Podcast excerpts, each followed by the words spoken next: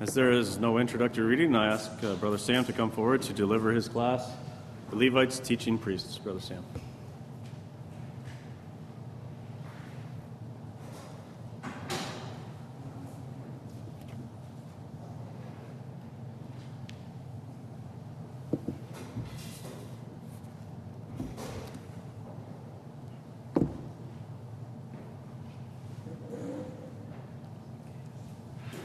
Thank you very much, and good afternoon, my brothers and sisters in Lord Jesus Christ, and my dear young people and friends. I want to offer a brief disclosure about this particular study we're going to undergo concerning the teaching priests. A few years ago at my Mahoma Ecclesia, Paris Avenue, we, we undertook a pretty, for lack of a better word, epic look at the work of the priesthood in our Sunday school. Beginning in September of 2013 and spanning all the way until May of that year, we spent week after week looking at different facets of the priesthood, from the concept of holiness to the garments of the high priest, to the examples of various priests. And it was during that time where we looked at the examples of various priests that I had written a class, a CYC, uh, it was originally a Sunday school class on somebody who I thought was particularly interesting, Zadok the priest. It started as a Sunday school class, and then the principles of it expanded and eventually became the study weekend that we considered just this past weekend. And among those classes that we gave at that, uh, during the course of that Sunday school year was this one on the Levites, the teaching priests. And a lot of the inspiration from, particularly when we were, when the, when the other brothers and I were looking at the examples of the offerings and various aspects of the priesthood, we took, we took a lot of encouragement, a lot of inspiration from not only some pioneers like Brother Thomas and Brother Roberts, but some speakers who have covered it extensively in the past, such as uh, Brother John Martin. And it was from Brother John Martin that um, helped me helped inspire a lot of the uh, the structure and the narrative of the Levites, the teaching priest. And that ties in pretty well for really the first concern that we have concerning the teaching priest is that more than ever in our community, we have a need for teachers. And as we looked at in our first class, these, these teachers, they don't necessarily need to be the people behind a platform. These are, we need people who are willing to teach by their example, to be consistent and to be reliable teachers of the word. Because our lampstand in the worldwide ecclesia, we need to be prepared for the return of the Lord Jesus Christ, the most drastic and dramatic event in human history. We need to be prepared because if we don't know our Bibles well, and if we are not teaching it both in word and in deed, we will not be prepared when the bridegroom comes. You only need to turn to the parable of the ten virgins to understand that. The virgins knew he was coming, but they weren't prepared. So we must understand God's word not for our personal benefit only, but so we can teach God's truth to what could very well be the last generation before the return of Jesus Christ. And God understood the need for teachers in his ecclesia. He's understood that for all generations. And he set apart the Levites as an object lesson for Israel and all believers afterward to follow. So take a look with me, if you will, over to Numbers chapter 3.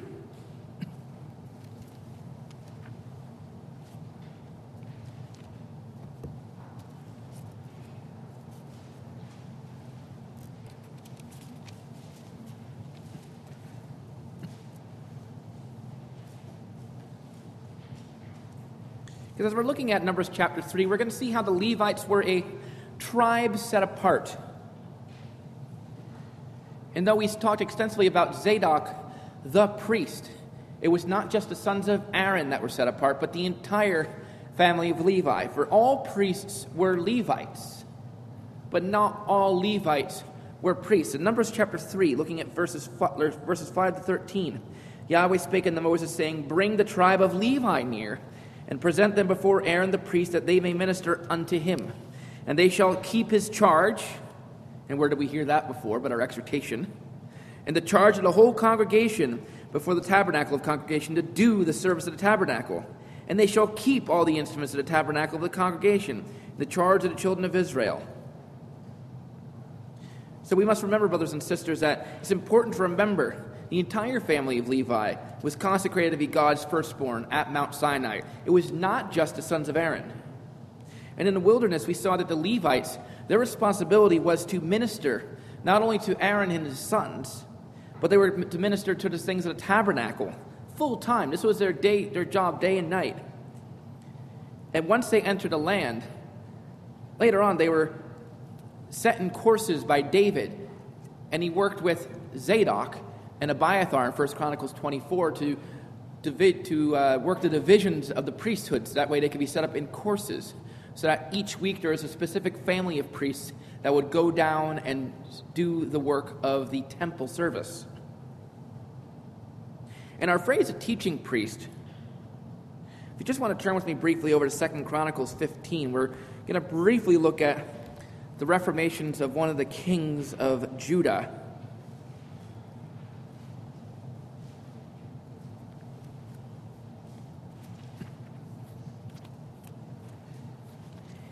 Second Chronicles 15, verse 3.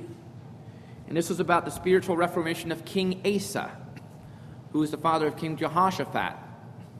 Both of these kings were righteous kings of Judah, and they both sought to enact spiritual reform. And the narrative tells us this in 2 Chronicles 15, verse 3 Now for a long season Israel hath been without the true God and without a teaching priest and without law.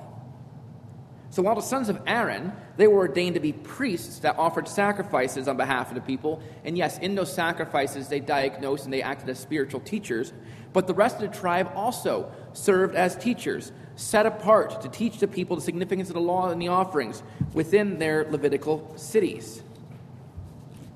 And you might remember we took a brief look at the, uh, the age of the Levites.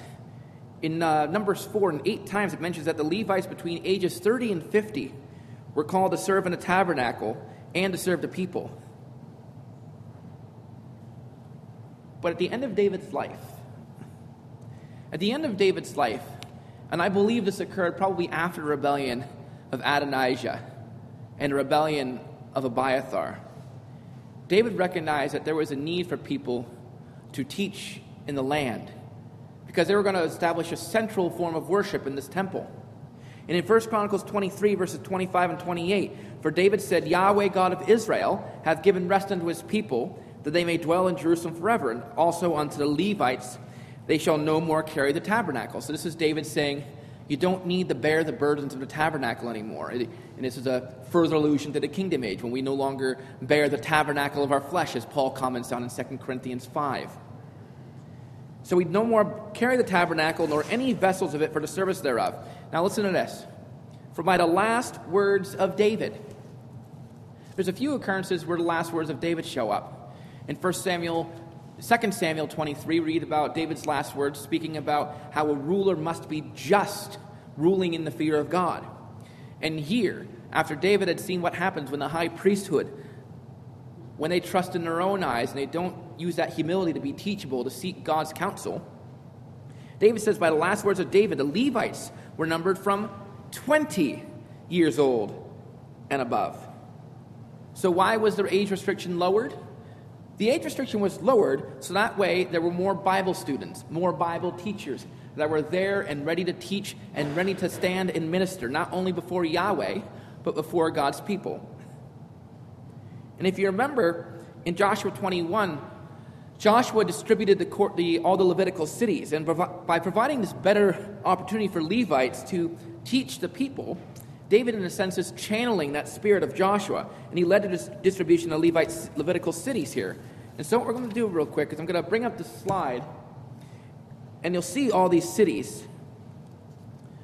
All those cities that are marked in black on the screen, they're all Levitical cities. And you can see how they just weren't centered in one place, in one particular tribe. They were scattered all throughout the entire land.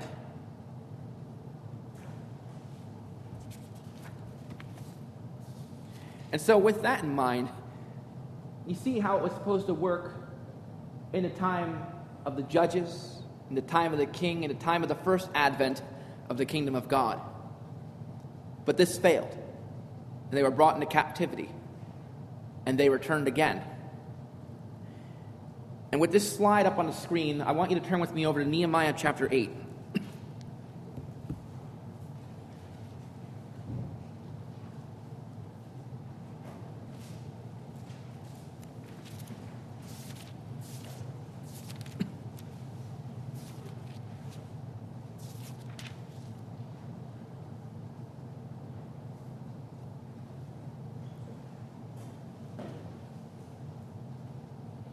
We're going to take a look at verses 1 through 8 here of Nehemiah chapter 8.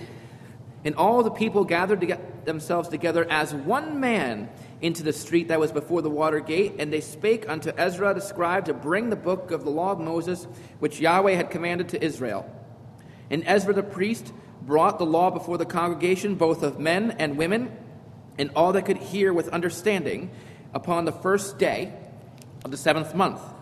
And he read therein before the street that was before the water gate from the morning until midday, before the, mor- before the men and the women, and those that could understand, and the ears of all the people were attentive unto the book of the law. And Ezra the scribe stood upon a pulpit of wood, which they had made for the purpose. And beside them stood Mattaiah and Shema, and Anaiah and Urijah, and Hilkiah and Maaseiah on his right hand, and on his left hand Pedaiah and Mishael and Malchiah and Hashum, Nehashbadana, Zechariah, and Meshullam. And Ezra opened up the book in the sight of all the people, for he was above all the people. And when he opened it, all the people stood up. And Ezra blessed the Lord, Yahweh, the great God, and all the people answered, Amen, Amen, with lifting up their hands. They bowed their heads and worshiped Yahweh with their faces to the ground. And I want you to take special note of verse 7 here. Also, Jeshua and Bani and Sherebiah, Jamin, Akkub, Shabbethai, Hodijah, Maaseiah, Kelita, Azariah, Jozabad, Hanan, Pelaiah, and the Levites caused the people to understand the law, and the people stood in their place. So, what is this? What's happening here? So, Nehemiah, he arranged a special effort to ensure people would serve God properly upon con- completion of the wall. And what he did is that he brought the most knowledgeable Bible scholar at the time, and this was Ezra. He was one of the older uh, Bible scholars as well. And what they did is they had him read from the law, and you have all these Levites that are interspersed among the crowd, ready to help them understand. You know what this is, brothers and sisters? This is a working model of how Israel was supposed to be in the time of the Levitical priests. Because think about it Ezra is standing up on a pulpit, even as we think about in Micah chapter 4 how Jerusalem the law comes forth from Jerusalem, from, Mount, from Zion's holy hill. The law comes forth from there, from a place of elevation. And then you have all the Levites acting as the figurative Levitical cities scattered around the entire ecclesia of Israel at the time. And they're all scattered there, ready to help all who would want to understand to come to them, ready to give interpretation. And let's take a look at verse 8. So they, read in the book, in the law of God distinctly, and gave the sense and caused them to understand the reading. Now, there's a couple of words that I want to uh, dissect in particular. The word distinctly is the Strong's word, if you're looking in a Strong's word, it's H6567. It's parash, it means to separate. And what they did is they broke the law. They didn't just read it as un, one unmanageable chunk that nobody would take in but they broke down the law piece by piece. And they gave the sense and caused them to understand the reading. That word reading is mikra, the assembly. Everybody there understood what was going to be said. So consider this translation, which might give a better understanding of what the Levites were there to do, with those definitions in mind. So they read in the book of the law of God piece by piece and gave sense and caused the entire assembly to understand. That's what the Levites were supposed to do in the Levitical cities. And during the time of the exiles, Nehemiah, with the help of Ezra and the Levites, they enacted a living parable of the way that the ecclesial body was supposed to live. By having those teachers interspersed throughout the crowd, interspersed throughout the ecclesia, ready to help all those who would seek to understand exactly what the law meant and what it represented. And so there's a result to this understanding because at the end of the day, academic knowledge does nobody good unless there's a meaningful response to God. And that shows up in verses 9 through 12. In Nehemiah, which is the, which is the Tirshatha, and Ezra, the priest, the scribe, and the Levites that taught the people, said unto the people, This day is holy unto Yahweh your God, mourn not, nor weep. For all the people wept when they heard the voice, words of the law. Then he said unto them, Go your way, eat the fat, and drink the sweet. Send portions unto them for whom nothing is prepared. For this day is holy unto our Lord. Neither be ye sorry, for the joy of Yahweh is your strength. So the Levites stilled all the people, saying, Hold your pace, for the day is holy, neither be ye grieved. And all the people went their way to eat and to drink, and to send portions, and to make great mirth, because, because they had understood the words that were declared unto them. So, what was the result of understanding the words of the law, of understanding the greater principles? Fellowship. Fellowship with one another, giving to those in need, because they understood the words of the law, because they understood the Bible. And how do we act with our understanding? Is our Bible study just academic study? for the purpose of accumulating knowledge, or is it meant to generate a meaningful response that's outworked in channeling the merciful character of God towards our brothers and sisters, providing those who lack, fellowshipping with those who are alone? That's what the fruit of understanding is, brothers and sisters.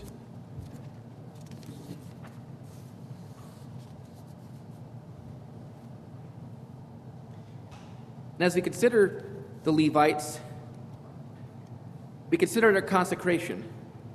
Because back in Numbers 3, we read how he had taken the Levites from among the children of Israel and instead of the firstborn of the children of Israel.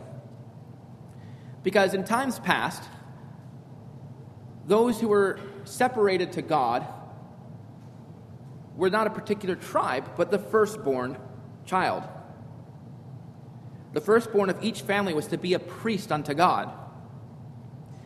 But you see, the flaw of a priesthood by birth. The flaw of a priesthood by birth was that many firstborn were unfaithful. Think about Adam. Adam was an unfaithful priest in the garden.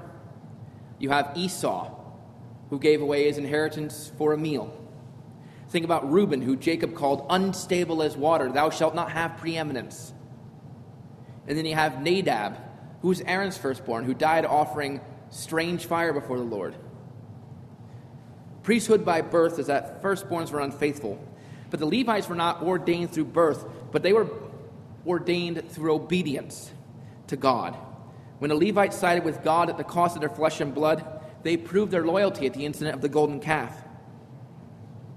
And their willingness to recognize and condemn wrongdoing, even in the face, even, even in family members. And remember, this was Eli's flaw.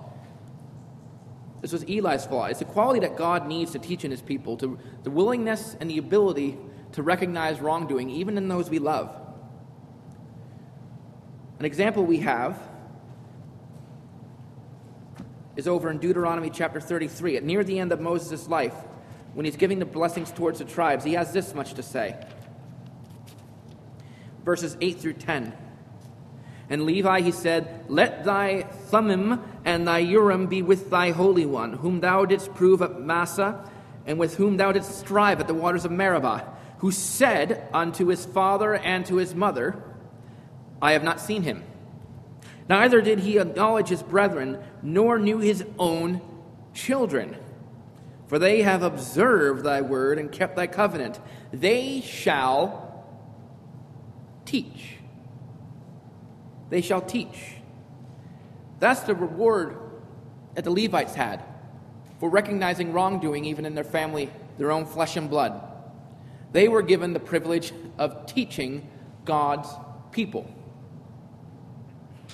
They shall teach Jacob thy judgments and Israel thy law. And one has to ask what was the motivating factor that caused the Levites to separate from their families and unto God?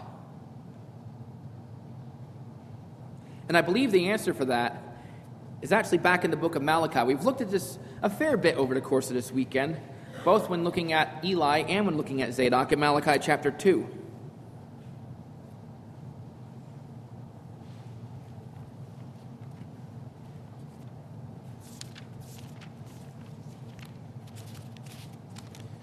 Let's take a look at Malachi chapter 2, verse 5. And I want you to notice the one word that's emphasized multiple times in Malachi 2, verse 5.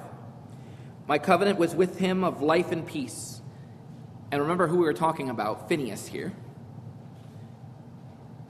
And I gave them to him for the fear wherewith he feared me and was afraid before my name. So, what's the motivating factor here? Well, it's fear, isn't it? Because fear shows up three times. The fear wherewith he feared me and was afraid before my name. Because, brothers and sisters, if we don't stand up against what's wrong on God's behalf, God himself will. Phinehas was told, Phinehas was claimed as saying that he stayed the plague. Had Phinehas not executed judgment with zeal, with a spear, recognizing what the wrongdoing, then Israel would have gone probably under a tremendous plague and lost far more than they did. But Phinehas stood up and taking the spear and executed judgment, as it says in Psalm 106.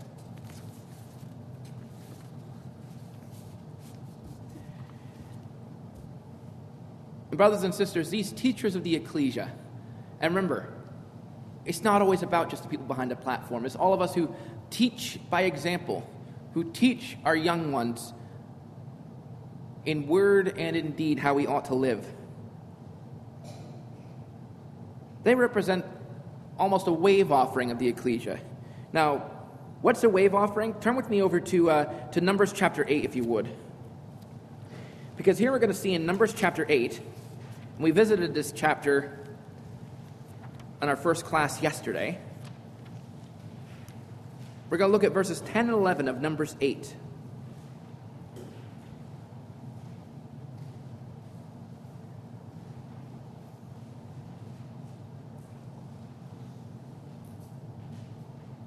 Numbers chapter 8, verses 10 and 11. Here's what it says And thou shalt bring the Levites before Yahweh, and the children of Israel shall put their hands upon the Levites. And Aaron shall offer the Levites before Yahweh for an offering. Now, you might have it in your offering, but this is a wave. Uh, sorry, you might have it in your margin. This is a wave offering. That's the literal translation of that. That they may execute the service of Yahweh. So the Levites weren't literally waved, but they were in principle. They were consecrated as a gift to God and received back from Him again. The wave offering was from the people to God, and then God to the people. To, uh, to represent this, to, to more better explain this principle, we're going to take a look at two passages real quick. First, I want you to turn with me over to Psalm 68, which we considered a little bit yesterday when considering the Ark of the Covenant.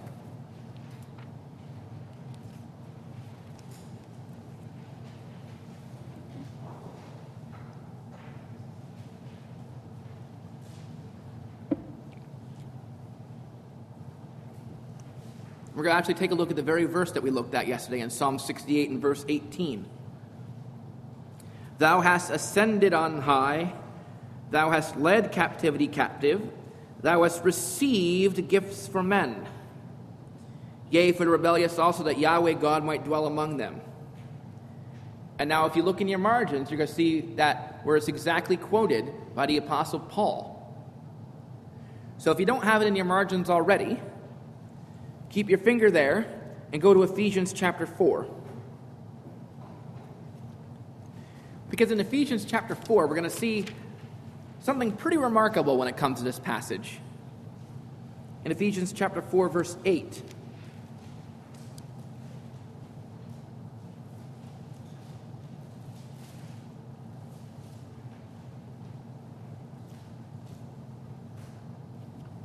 Because look what it says in Ephesians 4, verse 8. Wherefore he saith, When he ascended up on high, he led captivity captive and gave gifts unto men. So, which one is right? Is it Psalm 68, verse 18, where it says that God receives gifts from men? Or is it Ephesians 4, verse 8, where it says that God gave gifts unto men? Well, brothers and sisters, I think the answer is both. I think by using both parts of the, both translations, they reflect on the principle of the wave offering, being given first to God and then from God back to the people. And Paul picks up on this principle of the wave offering because look what he mentions just a little bit further down in verse 11. And he gave some apostles, and some prophets, and some evangelists, and some pastors, and teachers for the perfecting of the saints, for the work of the ministry, for the edifying of the body of Christ. Because, brothers and sisters, in order to become worthy of being given as a gift from God to the ecclesia, we first have to offer up ourselves to God to be given to the ecclesia. By dedicating ourselves to God, we can then be utilized as gifts from God to benefit, to teach, to edify our fellow brothers and sisters in the Lord Jesus Christ. So, brothers and sisters, to conclude, to become effective, effective teachers in our ecclesia, through speech and action, we must do the following be in the midst of our ecclesia, readily accessible to all who desire to learn, even as the Levitical cities and the Levites that echoed that parable of the Levitical cities were scattered among the body of Christ, readily accessible for all who wish to learn. We must remember to never compromise God's standard even when family ties are at stake. That was the lesson of the golden calf. God's word, it has to truly impact our walk. And that's what we got from Nehemiah chapter 8, wasn't it? That by breaking the word apart piece by piece and understanding the sense, it developed a, it cultivated a response that allowed us to fellowship and to give unto those who had none if we truly understood, if we truly made it a response. And, brothers and sisters, above all, we must offer ourselves fully to God's service, that we might be a gift worthy of being given to God's elect, even as the Levites were that wave offering that God received from men and that God in turn gave from men.